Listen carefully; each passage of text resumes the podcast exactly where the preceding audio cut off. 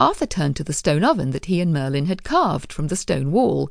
Arthur wanted to make it fun and funny, so he had added a piece of metal to the face they had carved for its nose, so he could grab that and open the stone door.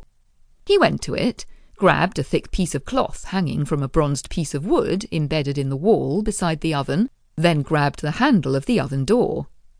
Being metal, it was probably quite hot. Ow!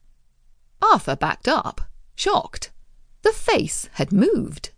Its mouth opened and spoken to him.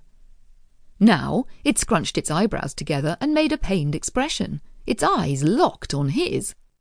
Ow! Arthur frowned at the face whose stone eyelids had lifted to reveal bright green emerald eyes. They stared at him in disapproval, its metal nose wiggling as if trying to shake off the pain it had expressed. How would you like it if someone tried to rip your nose off? You wouldn't, I tell you. The stone oven door complained. You'd likely scream in mortal agony and then bother poor Merlin to sew it back on again, because it would be ripped off, leaving this big hole in your skull, which is so very, very empty. Arthur grimaced. I didn't mean to hurt you. But you did, didn't you? How could I know you were alive? Arthur demanded, getting angry. Oh, how could you not? the stone oven door demanded. I've got feelings, just like any other magical door carved out of stone. Arthur broke into laughter. What's so funny? the door demanded. A talking stone oven door, that's what, Arthur replied, laughing even harder. He stopped a moment, trying to keep his sides from bursting from the laughter with his hands. A magical door with an attitude! He barked with laughter again. The oven face frowned at him. And who are you to be pulling on my poor tender nose as if it were a ripe lily to be pulled from a pond or something, even if I am a magical oven stove door?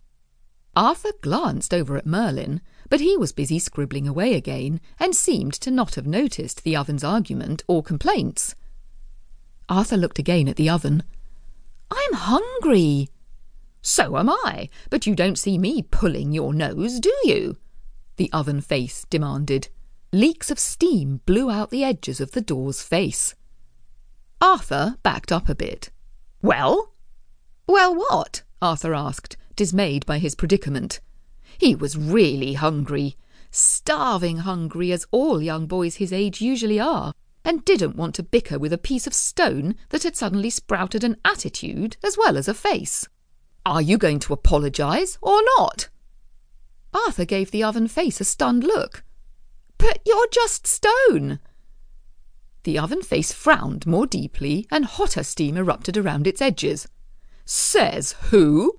How would you like me saying to you the same thing? But I'm not made of stone, Arthur protested. Well, you might as well be, for all the manners you've been showing me. Not a detail I ever think about, Arthur explained. The oven door's edges burst with more steam, forcing Arthur further back. Details are everything. Haven't you learned anything today, young man? Arthur was totally flabbergasted for a moment, about to explode with anger when he felt this tug on his conscience and heart. Maybe the door did, did have feelings. He slowly bent forward in a half bow. Oh, wonderful, magical oven stove door, would you please forgive me for being so cruel and callous towards your feelings? No, the oven face instantly replied. Arthur stomped his right foot down hard. I demand you open. Merlin looked up from his writing to Arthur. Arthur, who are you talking to?